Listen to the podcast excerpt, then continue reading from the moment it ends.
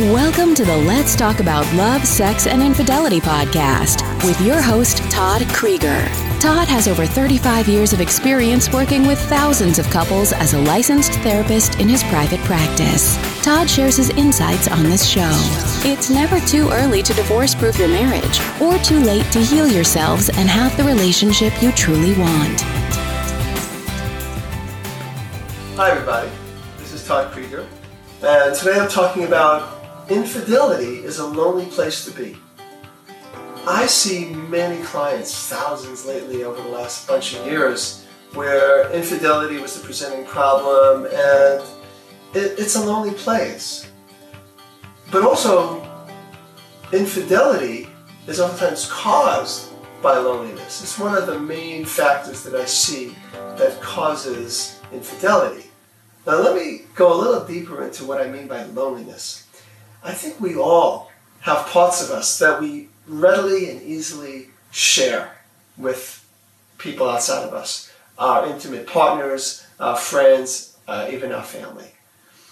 But there are what I oftentimes call shadowy sides of ourselves. The most shadowy sides is those sides of ourselves that it's harder to share. It's sometimes harder to even admit to ourselves because we, we maybe think we won't get approval from others or ourselves that it's bad, uh, or uh, we'll lose love if we share it. So I think because the way culture is, even though in some ways it's getting better in terms of people coming out of the closet, I don't mean just gay coming out of the closet, I, even though that's part of it. I'm talking about just people coming out of the closet and being real and being authentic and seeking therapy. I mean, think about it. Back in the 30s, 40s, 50s, people weren't going to therapists, but they had the same problems we have now. But now people are going out. So there's a little less loneliness, but it's still a culture where we're image conscious.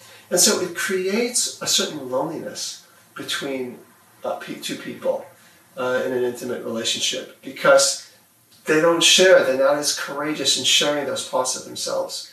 So we can all, we all are somewhat lonely because we're just learning how to be brave in that respect. So we start out lonely. So what happens then is people that are lonely, they start to get more and more disconnected.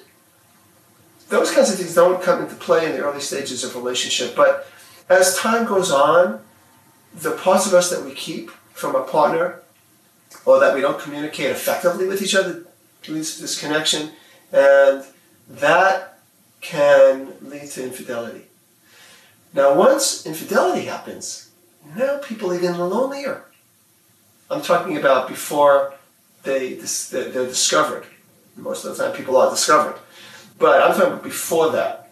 So people have come to me where they go, "I cheated. I haven't been caught. I don't know what to do." It's a very lonely place because now their original loneliness is now compounded and made bigger by this other secret or secrets of infidelity.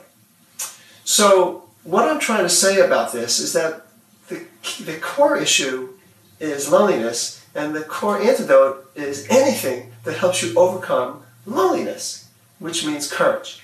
It might mean coming to a therapist who's not in your inner circle, someone who's professional who will be there, who will give you an opportunity to share that shadow side of yourself so that there's less loneliness. It's very important to have that.